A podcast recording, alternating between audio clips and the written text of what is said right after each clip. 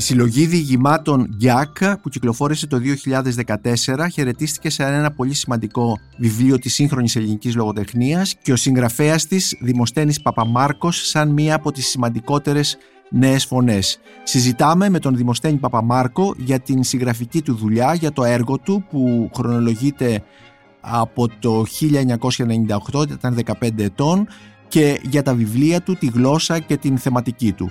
Είμαι ο Νίκος Μπακουνάκης και είναι ένα ακόμη επεισόδιο της σειράς podcast της LIFO, βιβλία και συγγραφής, με καλεσμένο τον συγγραφέα Δημοσθένη Παπαμάρκο. Μπορείτε να μας ακούτε και στο Spotify, στα Google Podcasts και στα Apple Podcasts. Είναι τα podcast της LIFO. Δημοσθένη Παπαμάρκο, σε ευχαριστώ που είσαι σήμερα εδώ στο στούντιο της LIFO για να κάνουμε μια συζήτηση για τη δουλειά σου, για το έργο σου, συνολικά για το έργο σου, με αφορμή την επανέκδοση της συλλογής διηγημάτων μεταποίηση.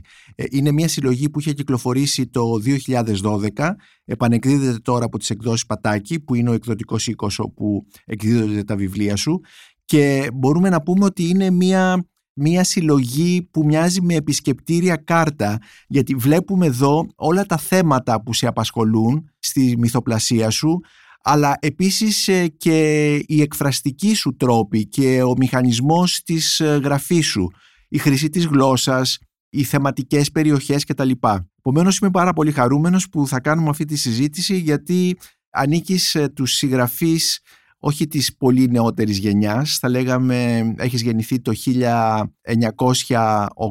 1983, έτσι δεν είναι, επομένως ανήκει σε ποια γενιά μπορούμε να πούμε; Το 90s, τα παιδιά των 90s. Τα παιδιά των 90s, ιδιαίτερα με το GAC που κυκλοφόρησε, τη συλλογή διηγημάτων GAC που κυκλοφόρησε το 2014, εκεί έγινε κατά κάποιο τρόπο αυτό που λέμε breakthrough και ουσιαστικά συζητήθηκε η δουλειά σου σαν κάτι πάρα πολύ σημαντικό στην ελληνική λογοτεχνία. Ας ξεκινήσουμε λοιπόν τη συζήτησή μας. Ε, θα ήθελα πριν από όλα να ξεκινήσω από την ε, αφιέρωση που υπάρχει σε αυτό το βιβλίο στην επανέκδοση της μεταποίησης ενώ της συλλογής μεταποίηση.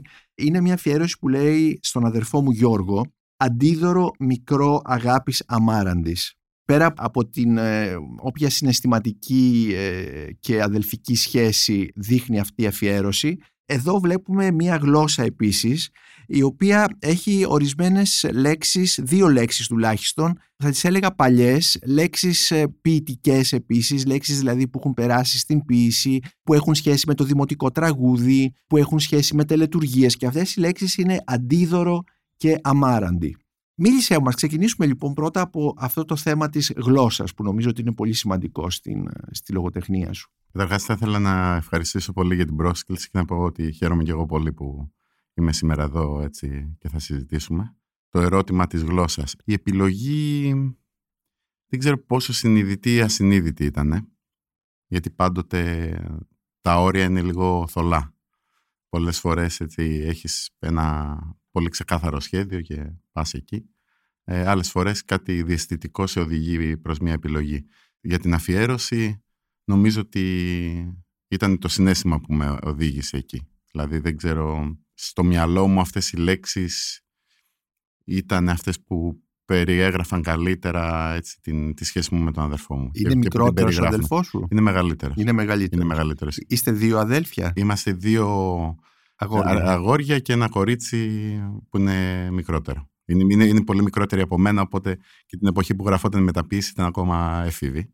Αλλά πέραν του συναισθηματικού, δηλαδή της αφιέρωσης σε έναν αδερφό, που μπορεί να, να είναι και κάτι συνηθισμένο, εν προκειμένου είναι ανταπόδοση και ενός ε, χρέους προς τον αδερφό μου, γιατί εκείνη την περίοδο που έγραφα τη μεταποίηση, σε κάποιες ε, πιο δύσκολες δικές μου προσωπικές στιγμές ήταν πολύ κοντά και με είχε βοηθήσει πολύ. Και επίση έχει κέριο ρόλο στη συγγραφή της μεταποίησης. Πώς; Η μεταποίηση αρχικά ξεκινάει σαν κάτι τελείως διαφορετικό. Υπήρχε μια σκέψη για ένα πεζογράφημα μεγάλης φόρμας, το οποίο θα διακόπτονταν από τρεις αφηγήσεις με θέμα κεντρικό την αδελφοκτονία. Τρία μυθολογικά περιστατικά αδελφοκτονίας θα διέκοπταν ε, την αφήγηση, κάπως φωτίζοντας διαφορετικά το κεντρικό θέμα, να το πω έτσι. Αυτό που προσπάθησα να αναπτύξω σε μεγάλη φόρμα ε, δεν προχωρούσε με τίποτα. Δηλαδή, σχετικά πρόσφατα ξανά πέσα πάνω στα, στα χειρόγραφα και σκέφτηκα τι ανοησίες Είναι αυτά που έγραφα και μάλλον το σκέφτηκα και εκείνη την εποχή. Έτσι, οπότε αυτό προχωρούσε με πολύ μεγάλη δυσκολία. Ωστόσο, δύο από αυτές τις ιστορίες, τις μικρότερες που θα έμπαιναν εμβόλυμα, τις είχα ήδη γράψει και κάπως αυτές μου δώσανε μια, μια φόρα να γράψω για κάτι ακόμα και κάτι ακόμα. Πάντως το πρώτο διήγημα της συλλογής αυτής, της μεταποίησης δηλαδή που λέγεται Γκρίχου, υπάρχει μια αδελφική σχέση, Ναι, ναι, ναι. η οποία είναι μάλιστα θα έλεγα μια αδελφική σχέση στο χώρο του αλόκοτου, καθώς ο αδελφός, ο οποίος γυρίζει από έναν πόλεμο και ανάπηρος, έτσι δεν Ναι, είναι, ναι. κουλός όπως τον αναφέρεις, και αυτή η σωματική αδυναμία τον κάνει εύκολο θύμα ανθρώπων που θέλουν να τον, να του πάρουν την περιουσία, να του πάρουν τα ζώα κτλ. Και αυτός ανακαλεί τον αδελφό του ο οποίος έχει πεθάνει Ναι. και βλέπουμε μέσα σε αυτό το διήγημα τον αδελφό τελικά να βγαίνει από το χώμα, να βγαίνει από τον τάφο και να βοηθάει τον Ναι. αδελφό του και υπάρχει αυτή η σχέση του πεθαμένου και του ζωντανού που μ, δημιουργεί αυτό το αμάραντο, αυτό το στοιχείο Ναι. που λες ε, αμάραντο και το οποίο το βλέπουμε πάρα πολύ και στο δημοτικό τραγούδι. Μοιάζει πολύ με δημοτικό τραγούδι, με- με τις περίφημες παραλογές της παράδοσης του δημοτικού τραγουδιού. Ε, Νομίζω ότι σε έχει επηρεάσει αυτό. Η αλήθεια είναι ότι δεν το είχα σκεφτεί όταν το έγραφα. Η επιρροή δεν ήταν συνειδητή. Δεν είπα, α, αυτή η Ναι. παραλογή θα έχει ένα ενδιαφέρον έτσι. Ξεκίνησε λίγο ανορθόδοξα και κυρίως από την αγάπη μου για τη λογοτεχνία είδους, συγκεκριμένα τρόμου. Γιατί διάβαζα πολύ, συνεχίζω να Ναι. διαβάζω πολύ και μου γεννήθηκε η επιθυμία να γράψω κι εγώ ένα τέτοιο διήγημα. Αλλά ήθελα να, έχει, να είναι πατημένο στην ε, παράδοση τη λαϊκή, την, ε, την τοπική.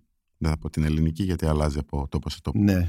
Την τοπική εννοείς της περιοχής Τι- όπου τι- μεγάλωσες; ναι, ναι, ναι. Γεννήθηκε στη Μαλεσίνα της Φθιώτιδας, όπου και έζησες αρκετά χρόνια τη ζωή σου. Έζησα εκεί. μέχρι τα 18. Μέχρι τα 18 Ήρθα στην δηλαδή. Αθήνα Μμμ. για, για το πανεπιστήμιο. Το Πανεπιστήμιο στη Φιλοσοφική Σχολή. Ναι, ναι, στη Από ό,τι φιλοσοφική. διαβάζουμε στο βιογραφικό σου. Ποια είναι ιστορικό. όμως αυτή η τοπική παράδοση της Μαλεσίνα, της Φθιώτιδας; Η αλήθεια είναι ότι δεν υπάρχει. Οπότε εν μέρη την εφήβρα. Είχε τύχει να διαβάσω σε μια συλλογή αρβανίτικων διηγημάτων. Είσαστε Για- για- αρβανίτικης καταγωγής; Ναι, τα χωριά κάτω, Μαλεσίνα, Μαρτίνο. Ναι. Μιλούνται τα αρβανίτικα εκεί, εξακολουθούν να μιλούνται. Εξακολουθούν να μιλούνται από όλο ένα και λιγότερος. Μμμ. Δηλαδή η γενιά που χάνει τη γλώσσα τουλάχιστον κατά το ίμιση είναι η γενιά του πατέρα μου. Ναι. Δηλαδή στη γενιά του πατέρα μου συναντάει κανείς ομιλητές, άλλους ανθρώπους οι οποίοι καταλαβαίνουν ή καταλαβαίνουν λίγα αλλά δεν μιλούν. Για μέσα επόμενη γένεια Ναι. σχεδόν τίποτα. Εσένα όμως σε συγκινεί αυτό; Ναι, και η πολιτισμική μνήμη θα έλεγα. Μμμ. Που- Γιατί η γλώσσα φέρει έτσι και μια, Ναι.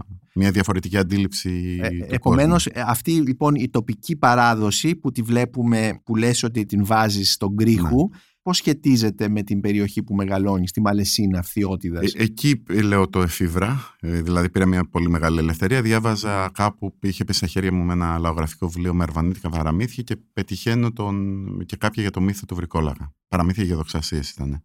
Αυτό με την παράδοση για το μαυρομάνικο, στον τάφο κλπ. Ρώτησα λίγο αν σε εμάς ισχύει, τουλάχιστον οι δικοί μου συγγενείς δεν ξέρανε, δεν θυμόντουσαν τι ακριβώς γίνεται. Μου είπανε για το φανερωμένο που έχει κάποιες έτσι, άλλες ιδιότητες και δημιουργείται διαφορετικά.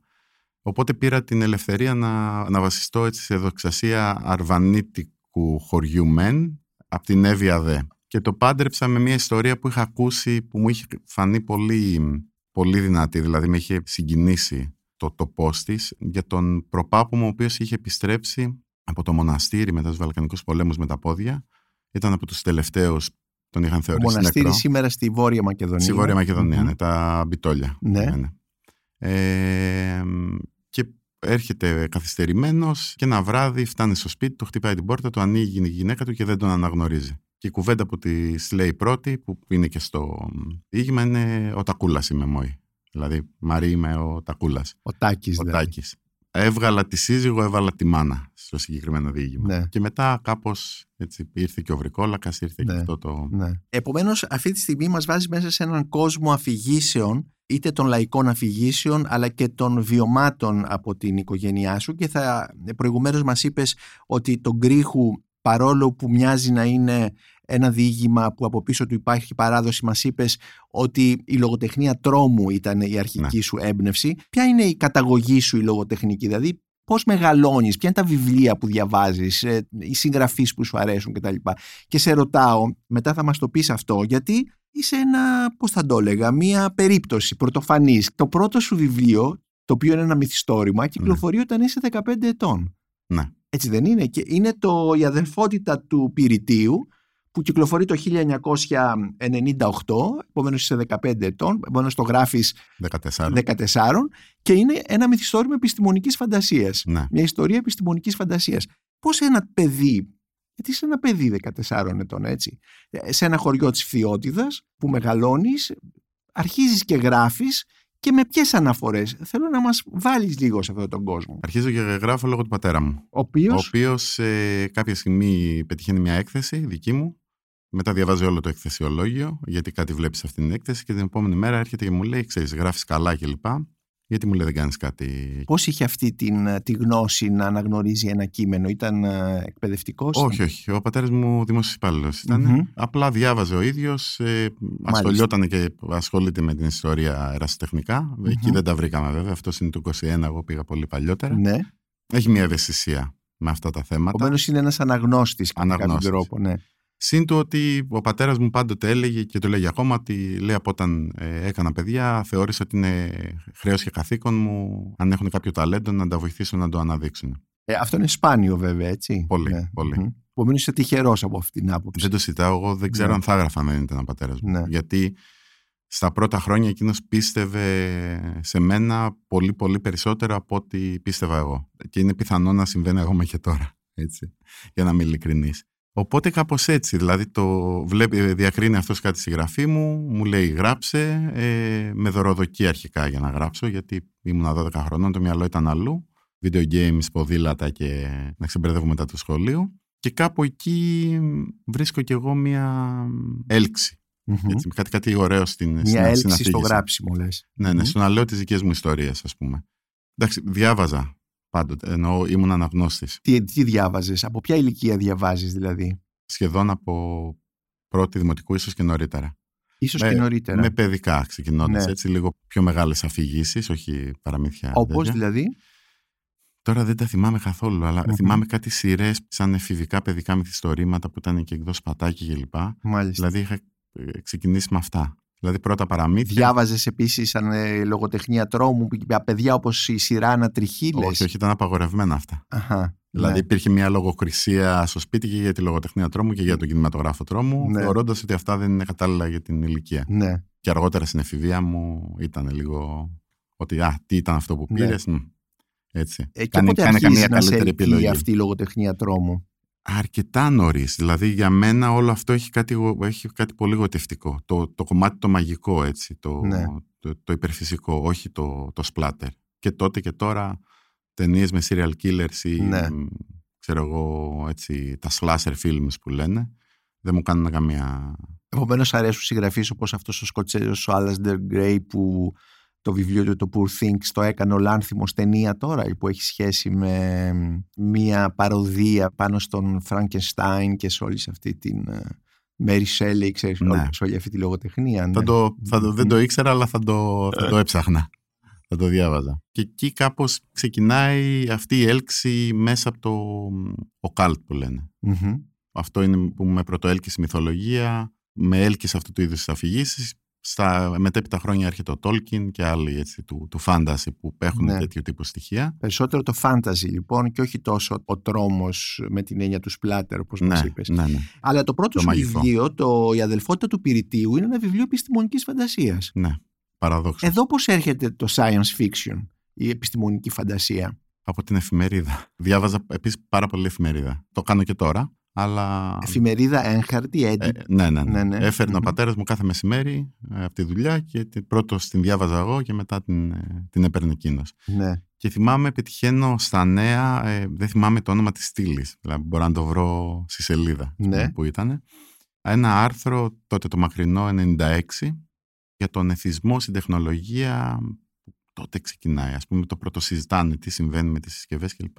Και λέω, α, λέω, ωραία ιδέα, ας πούμε, κάτι μου έκανε. Με δεδομένο ότι και εγώ τότε είχα αποκτήσει τον πρώτο μου καλό υπολογιστή και είχα αρχίσει να, να κολλάω κι εγώ. Αλλά είπες ότι έπαιζες, ε, είχες όλα αυτά τα παιχνίδια, ή μάλλον τις συσκευές, ε, Όχι, κονσόλες δεν είχα games, ποτέ. κονσόλες, όχι τα Nintendo Α, και όλα αυτά; Όχι, όχι, όχι. Κονσόλα απέκτησα πρώτη φορά πριν από τρία χρόνια. Α, Ενήλικος πια.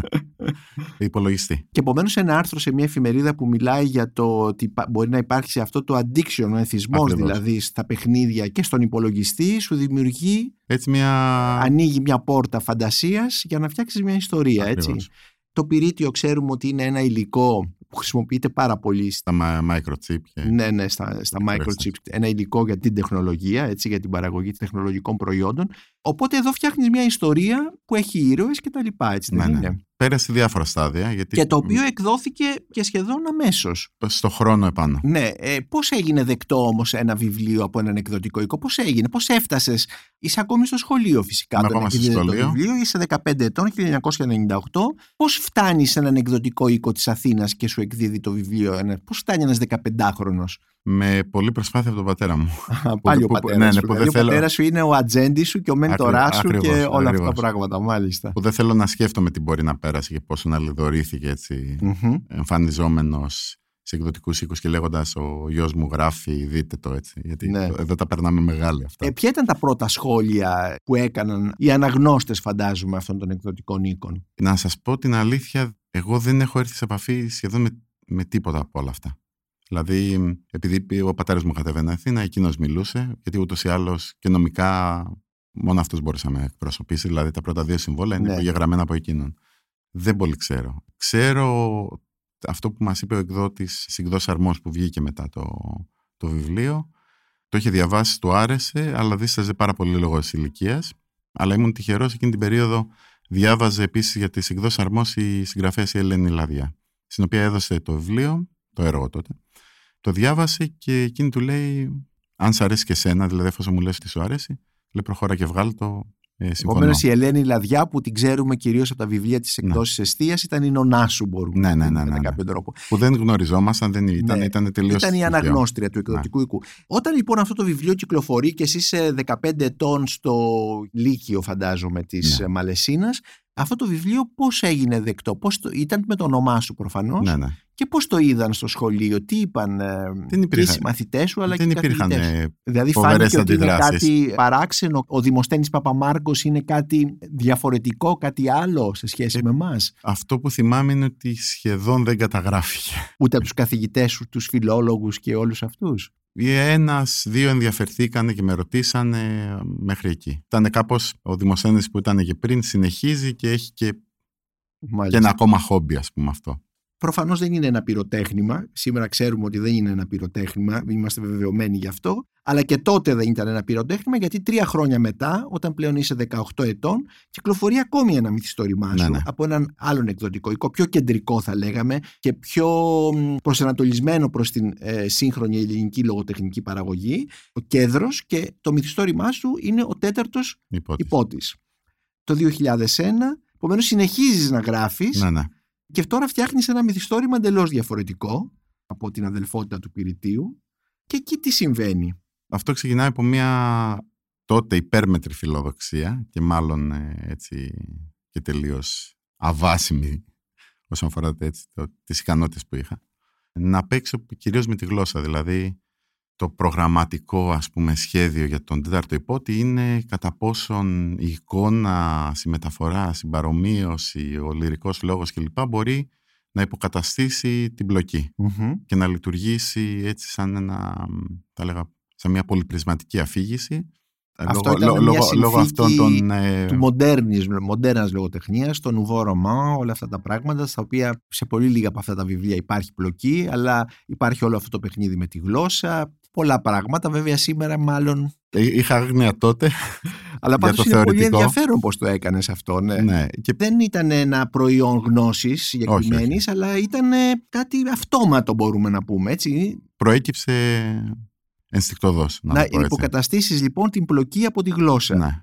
Και αυτό ε, πώς το έκανες δηλαδή, πώς, τι σημαίνει αυτό; Κούραζα τον αναγνώστη με τεράστιες παρενθέσεις που δεν είχαν σχέση με την πλοκή. Έτσι Ναι. ξεκινούσα ας πούμε από ένα γλωσσικό σχήμα, μια παρομοίωση η οποία μεγάλωνε και έφτιαχνε μια τελείως διαφορετική δική της ιστορία. Ναι. Ιστορία εισαγωγικά. Ήταν μια εικόνα που μπορεί να πιάνει τρεις σελίδες. Και μετά Ναι. επανερχόμουν στο, στη βασική πλοκή. ναι. Οπότε είναι ένα έργο που εμένα προσωπικά τώρα με δυσκολεύει πάρα πολύ να το Ναι. ξαναδώ. Δηλαδή είμαι πιο κοντά στην αδελφότητα του Πυρητίου, μπορώ να πω. Ναι. Έτσι, την, την ανέχομαι καλύτερα από ότι Ναι.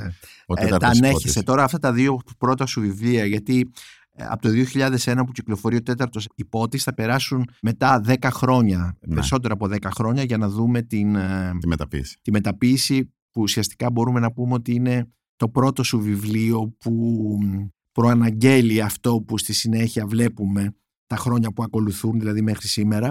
Αυτά τα δύο σου πρώτα βιβλία, τα δύο σου πρώτα μυθιστορήματα σήμερα τα αποδέχεσαι, τα έχεις αποκηρύξει, πώς τα βλέπεις; Δεν τα έχω αποκηρύξει γιατί απλά σαν αναγνώσεις πλέον, γιατί είναι τόσο μεγάλη χρονική απόσταση Ναι. που δεν μπορώ, να, δεν μπορώ καν να θυμηθώ. Σήμερα θα μπορούσες ε, να τα επανεκδώσεις; Δεν θα το επιθυμούσα. Επομένως, Εννοώ. ανήκουν στην ιστορία ναι, σου. Ναι, είναι μ, η επανέκδοση, έτσι, δι- είναι και μια πράξη δηλωτική του ότι αυτό που επανεκδίδεις συνεχίζεις σε ένα μεγάλο βαθμό να σε εκφράζει. Οπότε είναι και αυτό ένα μέρος της σύστασής σου Ναι, στο αναγνωστικό ναι. κοινό.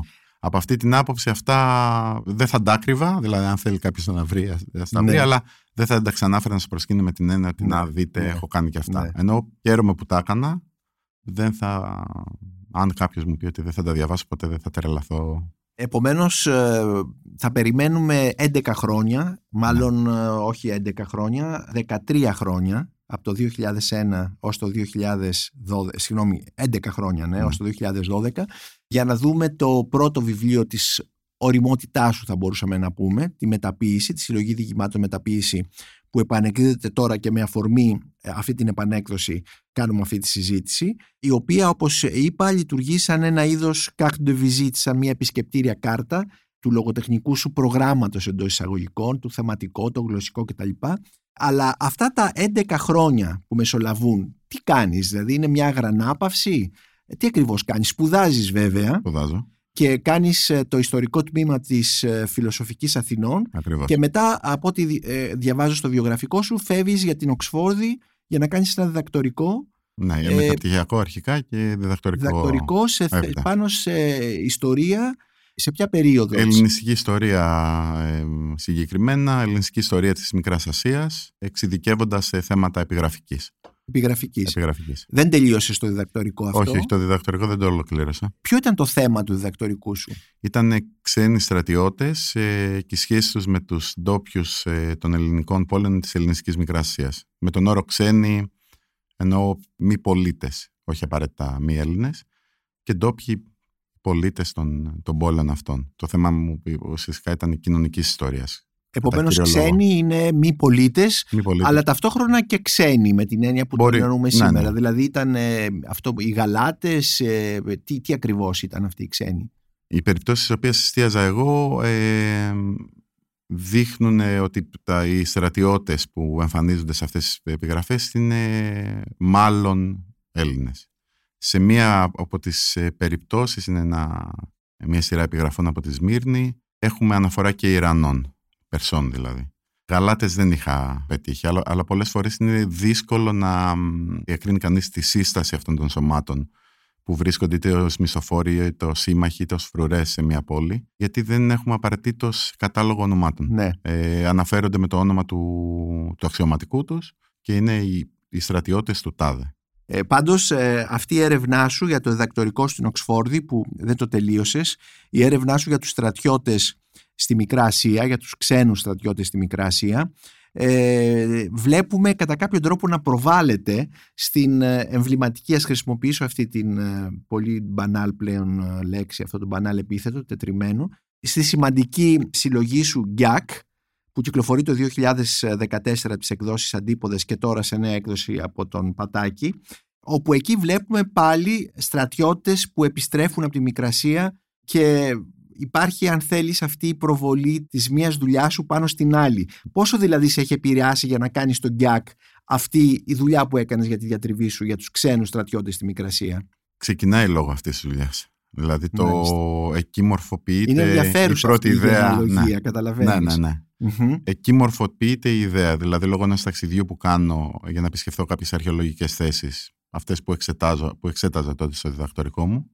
μετά από παρένεση του επόπτη μου. Είχες πάει στη Μικρασία; Όχι, είχα, ε, μόνο στην, ε, στην Ατάλια είχα πάει Μμμ. σε μια άσχετη περίοδο για ένα ελληνοτουρκικό επιγραφικό συνέδριο. Δεν είχα, δεν είχα εικόνα καθόλου έτσι, της γεωγραφίας των περιοχών που, που εξέταζα. Και μου λέει ο επόπτης μου πάνω σε αυτό, μου λέει, καλά, μου λέει, είναι, μου λέει, είναι έγκλημα, μου λέει, πρέπει να κανονίσεις να πας. Και έτσι μέσα από ένα πρόγραμμα του Πανεπιστημίου που χρηματοδοτούσε, ας πούμε, ένα ερευνητικό field trip, έρευνα πεδίου, ε, πήγα στη Μικρά Ασία και εκεί κάπως Και είδες τα μέρη αυτά. Πού πήγες ακριβώς, Ξεκίνησα από την Αλικαρνασό. Ε, Το Μποντρούμ. Το Μποντρούμ και πήγα. μ, Θα πω τα αρχαία ονόματα γιατί Ναι. αυτά ήταν στο, στο ενδιαφέρον μου και τα Ναι. άλλα δεν, δεν τα συγκρατούσα. Οπότε Ναι. να με συγχωρήσετε αν, αν μπερδεύω. Ναι, ναι. Η Ασό, Μίλασα, Θεάγγελα, που όλα αυτά είναι στην Καρία, δηλαδή πολύ κοντά στην Αλικαρνασό. Μμμ. Και μετά ανέβηκα προς απάνω, πέρασα από τη Σμύρνη, από το Πέργαμο, σταμάτησα στην Έφεσο φυσικά, για δική μου Ναι. Ε, βέβαια, για Ναι. να μην δεις την Έφεσο. την αρχαία Πριήνη ε, και στη Μίλητο. Μάλιστα. Επομένως, αυτό που μου λες είναι πάρα Και πολύ. μετά κατέληξε στην Κωνσταντινούπολη, άσχετο. Ναι, ε, πολύ ενδιαφέρον πως από ένα, πίσω από μία συλλογή διηγημάτων, τον Γκιάκ συγκεκριμένα, που περιγράφει την, η θεματική της είναι από την περίοδο της, ε, της εκστρατείας στη Μικρά Ασία και κυρίως της επιστροφής των ακυρωμένων στρατιωτών, έτσι, αυτός ο πόλεμος ουσιαστικά που καταλήγει σε μια Καταστροφή. φοβερή καταστροφή και ήττα και της επιστροφής τους έχει από πίσω του μια αρχαιολογική έρευνα, μάλλον Ναι. μια έρευνα ιστορική στη Μικρά Ασία της ελληνιστικής εποχής. Ναι, ναι. Και αυτό το άλμα λοιπόν προφανώς είναι ένα άλμα όχι πραγματολογικό, είναι ένα άλμα συναισθηματικό θα έλεγα. Ακριβώς. Μμμ. ακριβώς. Γιατί κατά τη διάρκεια του ταξιδιού έτσι, δεν μπορούσα να διώξω από πάνω μου την αίσθηση οικειότητας με τα μέρη που επισκεπτόμουν. Ναι, Το οποίο ε, στην αρχή με ξάφνιασε, γιατί ναι, όπως είπα δεν είχα πάει ποτέ. Μετά συνειδητοποίησα ότι ουσιαστικά είναι εξοικείωση που έρχεται από, από αφηγήσεις που έχω ακούσει στο χωριό. ναι, για αυτά τα μέρη. Από τους παππούδες που λένε για τους δικούς τους πατεράδες που πολεμήσανε εκεί κλπ. κλπ. Οπότε έχω ήδη έτσι μια πολύ αδρή εικόνα της Μικράς Ασίας, της γεωγραφίας της, όπου αντί για γραμμές συνοριακές και γραμμές ε, που στο χάρτη ε, βουνών, ποταμιών κλπ. είναι ονόματα περιοχών. ναι. Ότι ο πατέρας μου που είχε πάει εκεί. Ο πατέρας μου στο, σε ένα χωριό έξω από εκεί του συνέβη εκείνο. Και αυτό κάτι, κάτι μετακινεί έτσι μέσα μου, που σε συνδυασμό με το μ, ότι είχα ασχοληθεί πάρα πολύ με το θέμα του, του στρατιώτη ως κοινωνικού όντως, έτσι, Ναι. όχι ως ατόμου, όχι ως πολεμιστή, ως φορέα βίας απαραίτητα. Συναντήθηκε και κάτι έγινε εκεί. Στην αρχαία, Είχες στην αρχαία διαβάσει, ιστορία... είχες διαβάσει κείμενα, διηγήματα για τη συνθήκη του στρατιώτη; Είχες διαβάσει δηλαδή λογοτεχνία που Λογοτεχ... έχει σχέση. Λογοτεχνία όχι. Ε, Μμμ. ιστορία ε, και μελέτες μετά Ναι. Ε, Όχι ψυχανα- σύγχρονη ψυχαναλυτικές. λογοτεχνία για την Όχι, ξέρω, όχι, όχι. Stephen Crane, Hemingway και τα λοιπά που μιλούν Όχι. για τη συνθήκη του στρατιώτη. Όχι, όχι, Μμμ. όχι.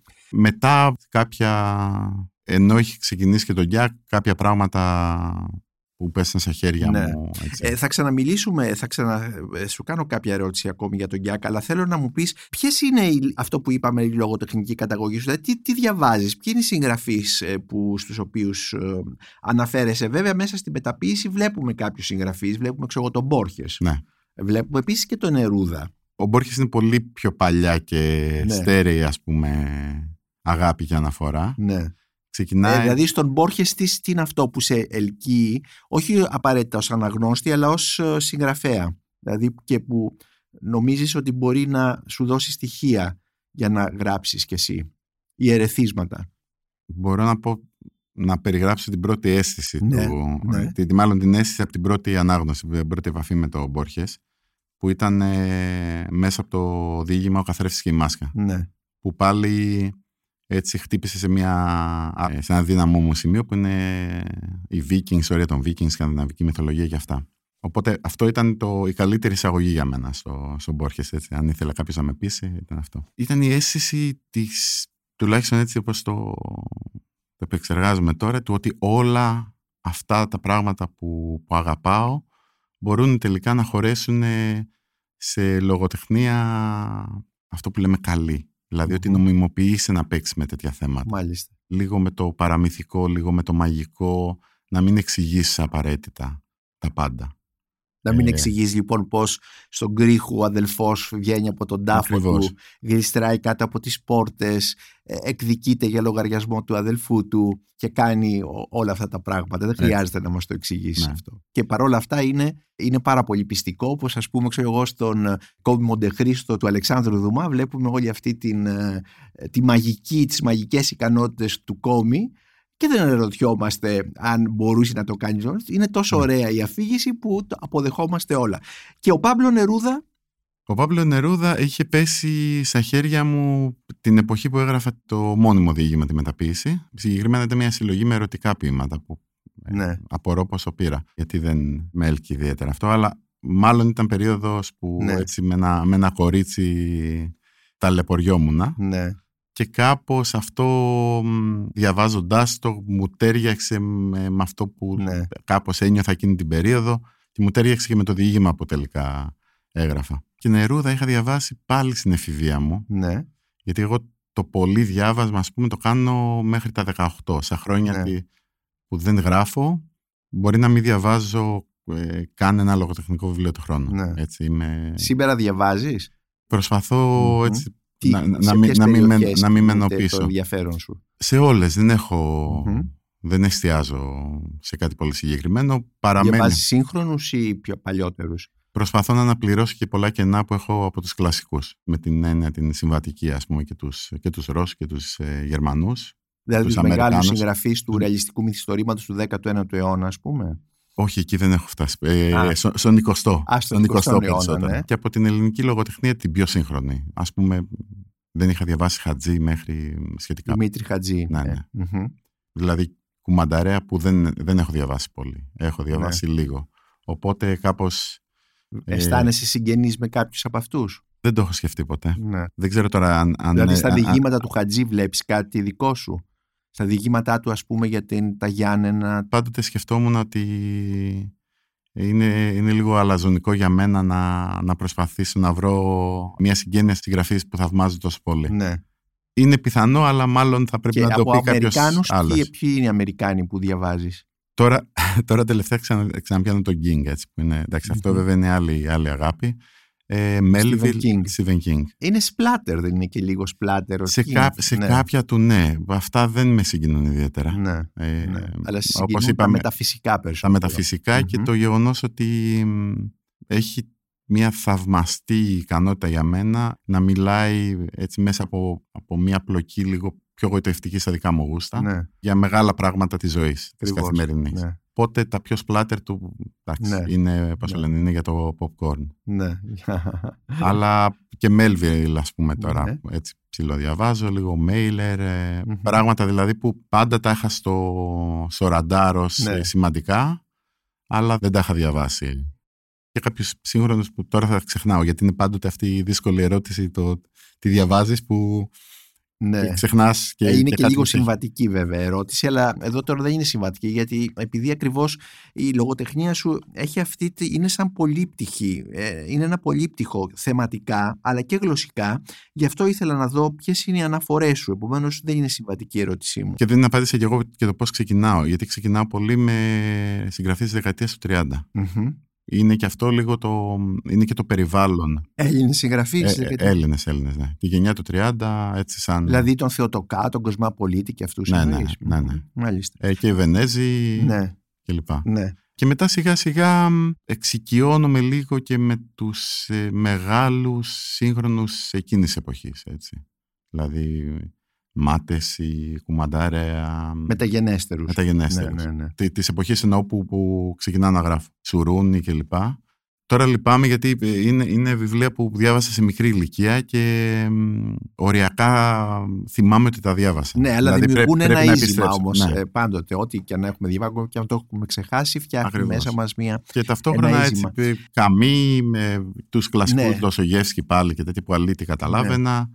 Μπόρχες όπως είπα και κάπως αρχίζει διακλαδώνεται μετά αυτό. Ναι. Ε, ανακαλύπτω και το φάνταζι που σαν είδος το, Μμμ. το ψιλοαγνοούσαν από την, την αμαρτία μου. Αρχίζω, διαβάζω Μάικλ Μούρκοκ, διαβάζω ταυτόχρονα μυθολογία πολύ.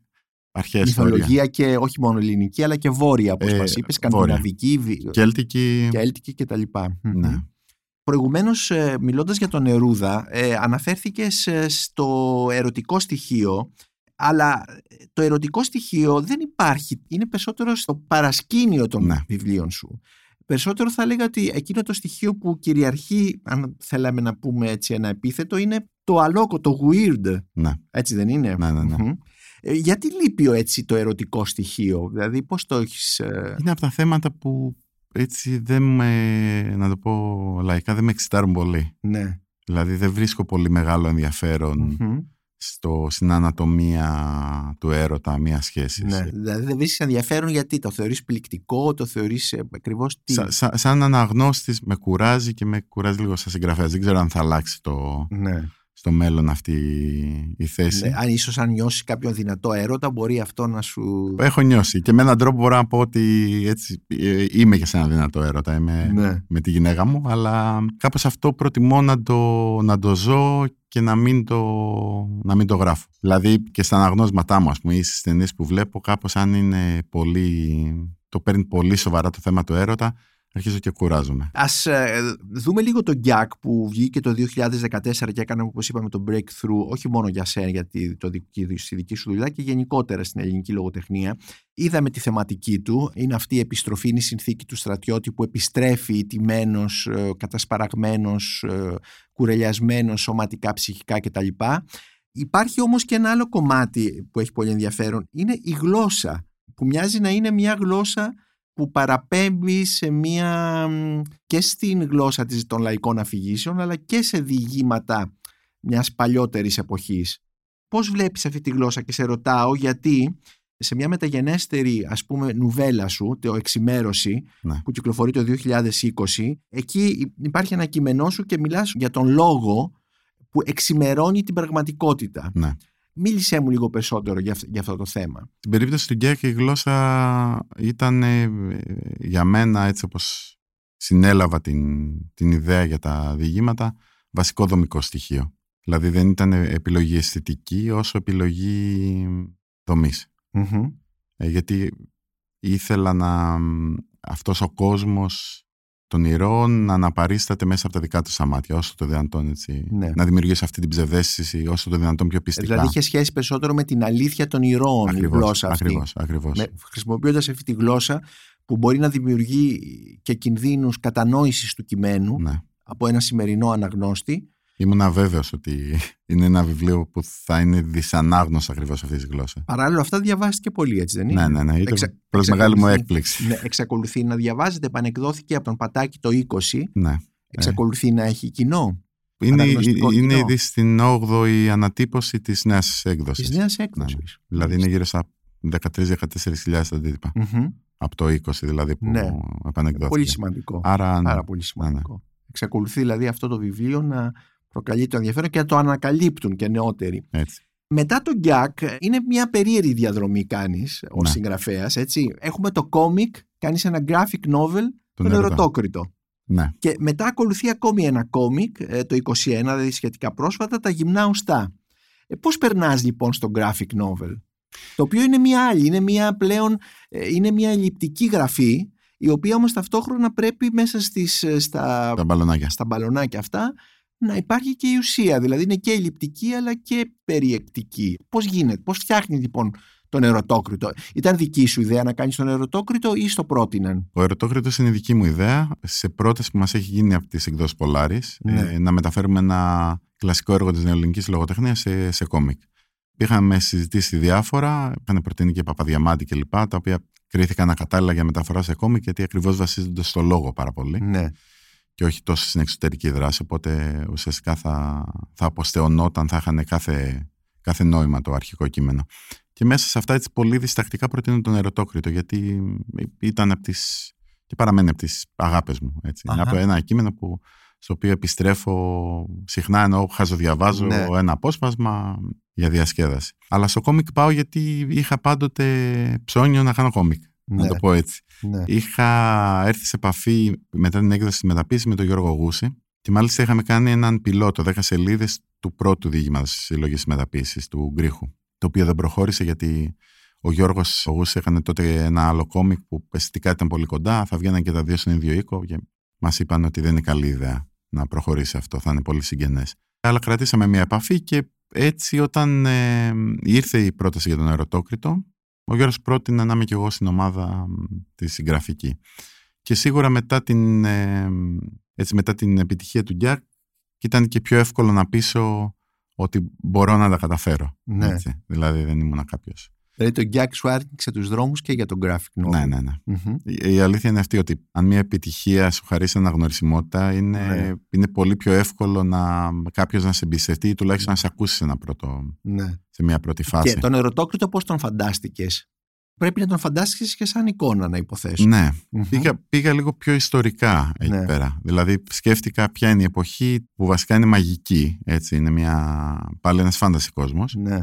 Σε αυτό ήταν και ο Γιώργος Ογούσης που όταν το, το είδε λέει «Α, αυτό είναι λέει φάνταση, μπορούμε να κάνουμε τα πάντα». Και είπαμε ότι με δεδομένο ότι και το κείμενο σου δίνει στοιχεία, ξέρουμε και το ιστορικό πλαίσιο που γράφεται την εποχή κλπ. Ότι θα είναι ενδιαφέρον να αντιλήσουμε ας πούμε Ναι. τις εικόνες μας από εκεί. ναι. Είχε, Δηλαδή, από την επιτυχία, ελληνική. είχε επιτυχία το. Πήγε, πήγε πολύ καλά, ναι. Ναι. Και, και νομίζω και συνεχίζει από ό,τι μου λένε δηλαδή. Και τελευταία δημοσθένη από το graphic novel περνάς στο λιμπρέτο. Κάνεις κατά κάποιο τρόπο Ναι. μια μουσική κομμωδία με μουσική του Νίκου Κυπουργού, την ειρήνη του Αριστοφάνη. Αν και το λιμπρέτο έχει προηγηθεί του κόμικ του πιο σκληρού, να το πω έτσι. Γιατί Ναι. τα γυμνά οστά είναι το πρώτο κόμικ που γράφω που δεν είναι διασκευή, έτσι, Μμμ. ολοκληρωμένο. Είναι δικό μου. Είναι δικό σου, ναι. Είναι δικό μου. Και Που εντάξει, κυκλοφορεί τα γυμνά οστά που κυκλοφορεί το 2021. 21. Φάνταζι κι αυτό. Επιστημονικής φαντασίας, αυτό που λένε hard sci-fi. Ναι, ναι, ναι. Έτσι, ψηλές τεχνολογίες, ένα μακρινό μέλλον, ένας πλανήτης που μπορεί να είναι ή να μην είναι η γη. Και εκεί πάλι είναι η επιρροή, να, αν, γιατί Ναι. συζητούσαμε πριν και για συγγραφείς και τώρα μου έρχονται, περισσότερο έτσι η μεγάλη συγγραφής επιστημονικής φαντασίας. Heinlein, ε, Asimov, ε, Clark. ε, Μάλιστα. είναι σε αυτό το πνεύμα, το πιο πολιτικό, το πιο φιλοσοφικό πάνω στην ανθρώπινη Ναι. φύση που Ναι. που γεννάει τα γυμνάστα. Το λιμπρέτο έχει προηγηθεί, ε, γιατί γράφεται σχεδόν... Ο ερωτόκριτος βγαίνει το 16 νομίζω, ναι. Ε, Ο γρα- ερωτόκριτος βγαίνει το 16, ναι. ναι είναι, είναι μετά τον ερωτόκριτο. Είναι μια παραγγελία; Ή ε, αποφασίζεις να κάνεις ένα λιμπρέτο μια, μιας κομμωδίας Όχι, του Αριστοφάνη. Είναι, είναι, είναι ξανά αυτό που έλεγα πριν, ότι μπαίνω με άγνοια. έτσι. Μπαίνεις με άγνοια. με άγνοια ναι. κινδύνου και ότι ας το δοκιμάσω. Είναι Πρώτα- μια πρόταση νομίζω της στέγης γραμμάτων, δεν είναι; Όχι, είναι από, ο- από τον Νίκο τον Κυπουργό, ο οποίος Μμμ. έχει πάρει μια ανάθεση από το Εθνικό Θέατρο για να κάνει Α, μια μάλιστα, ναι. μουσική παράσταση βασισμένη σε ένα έργο του Αριστοφάνη. Και για κάποιο λόγο ο Κυπουργό σκέφτεται να μου προτείνει να γράψω το λιμπρέτο. Γνωριζόσαστε με τον Κυπουργό. Καθόλου. καθόλου. Είχαμε πιει έναν καφέ νωρίτερα, 1,5-2 μήνες πριν μιλήσουμε για την πρόταση. Με έχει πάρει τηλέφωνο, μου λέει: Θα ήθελα να πιούμε έναν καφέ. Είχα τρελαθεί γιατί έτσι, είναι από τους ανθρώπους που θαύμαζα και συνεχίζω Ναι. να θαυμάζω και με πολύ τρακ λέω ναι. Ναι. κτλ. Και μετά από δύο μήνες με παίρνει και μου λέει: Θέλω μία ώρα να πιούμε έναν καφέ, ας πούμε. Και μου λέει αυτό. Δεν τον ήξερα για πολύ καλά τότε, έτσι με λίγο συστολή του. λέω, Ναι. Τι, τι δουλειά έχω εγώ με αυτά. Ε, Αλλά έχει ακλόνητη πίστη σε ότι μπορώ να τα κάνω. Δεν μου έλεγε ότι ένας άνθρωπος που γράψει αυτό μπορεί να κάνει και το άλλο. Σκέψει το και τέτοια. Και λίγο επειδή ήταν μεγάλη πρόκληση για μένα. Και αυτό το έχω. Δηλαδή, αν κάτι είναι δύσκολο να γραφτεί, Ναι. θέλω να το δοκιμάσω. Λίγο ότι θαύμαζα τον Υπουργό και ήθελα να συνεργαστώ μαζί του. Λίγο το ότι και ο Νίκος με πίστευε πολύ. Το απαντά μετά από τρει-τέσσερι μέρες. Του λέω εντάξει, του λέω, αλλά μισή ντροπή δικιά σου, του λέω μισή ντροπή δικιά μου. Να ξέρεις, του λέω ότι αν αυτό δεν βγει, δεν φταίω μόνο εγώ. Του λέω, Ναι. εσύ με έχεις πιστέψει πολύ. Διάβαζες ε, τους αρχαίους συγγραφείς, δηλαδή Αριστοφάνη και, Ναι, ναι, ναι. και τραγωδία; Και τραγωδία. Και μπορώ να πω ότι. άρχισα- Ήσουν εξοικειωμένος ε, λόγω των σπουδών σου ε, ή γενικότερα; Ήμουνα, να το πω έτσι, συμβατικά καλός στα αρχαία σαν μαθητής. Μάλιστα. Οπότε είχα μια άνεση να διαβάζω και με ήλκιαν κιόλας και αυτά τα θέματα. Μμμ. Και μετά, λόγω των σπουδών, αυτή η δεξιότητα αναπτύχθηκε παραπάνω. Ναι. Δηλαδή και άρχιζα να καταλαβαίνω και περισσότερα για το τι είναι αυτό που διαβάζω. Με μεγάλη απόλαυση άρχισα να διαβάζω αρχαίους ε, συγγραφείς όταν άφησα το διδακτορικό πια. Μάλιστα. Δηλαδή όταν ε, έφυγε από πάνω Έφυγε μου από πάνω σου μια δέσμευση, Αυτό, ένα ότι- καθήκον. ότι ε, πρέπει ναι, να το ναι. κάνω για αυτό το λόγο, ας πούμε. Ωραία, και τώρα δημοσθένει μετά τα graphic novels και το libretto. Τι κάνεις τώρα συγγραφικά, Αναμετριέμαι με τη μεγάλη φόρμα. μάλιστα. Βασικά με με- το στόρημα δηλαδή. ναι, ε. αναμετριέμαι με το, με το χρόνο που χρειάζεται για να γράψεις ε, μυθιστόρημα και με τις δικές μου ικανότητες να οργανώσεις το χρόνο Μάλιστα. μου, ώστε να μπορώ έτσι. Έχεις βρει το θέμα; Έχω βρει. Είναι, Ναι. είναι κάτι που κουβαλάω τα τελευταία δυόμιση χρόνια σχεδόν. Ναι. Και Και το λέω- είναι, μπορείς να μας πεις. Είμαι λίγο δυσιδέμονο με αυτά. Προληπτικό. Όσες φορές έχω πει, το έχω εγκαταλείψει. Και τώρα, επειδή είναι δυόμιση χρόνια που δεν ξενέρωσα με αυτό. Κρατώ λοιπόν τη φράση ότι οργανώνεις το χρόνο για, Αυτό. για να γράψεις ένα μυθιστόρημα. Και έχω γράψει κάποιες Μάλιστα. σελίδες, το οποίο είναι, είναι καινούριο. Μμμ. Ενώ του είναι καινούριο για μένα. Για Έτσι. σε- Δηλαδή, μ, πάντοτε αναζητούσα συνθήκες που ήταν λίγο πολύ ιδανικές, που πια δεν υπάρχουν λόγω της καθημερινότητας. Και γι' αυτό το λόγο ανέβαλα έστω και την πρώτη γραμμή. Τώρα με πίεσε και είπα για να ξεκινήσεις κάτι πρέπει να ξεκινήσεις. Οπότε έχω και κάποιες σελίδες και είναι το μεμέντο μου ότι πάμε, έχει κι άλλο, έχει κι άλλο κι άλλο. Δημοσθένη Παπαμάρκο, σε ευχαριστώ πάρα πολύ για αυτή τη συζήτηση.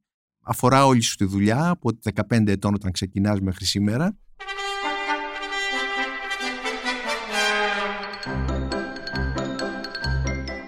Είμαι ο Νίκος Μπακουνάκης και ήταν ένα ακόμη επεισόδιο της σειράς podcast της LIFO, βιβλία και συγγραφής. Μπορείτε να μας ακούτε και στο Spotify, στα Google Podcasts και στα Apple Podcasts. Ηχοληψία, επεξεργασία και επιμέλεια Γιώργος Ντακοβάνος και Μερόπη Κοκκίνη. Ήταν μια παραγωγή της LIFO. Είναι τα podcast της LIFO.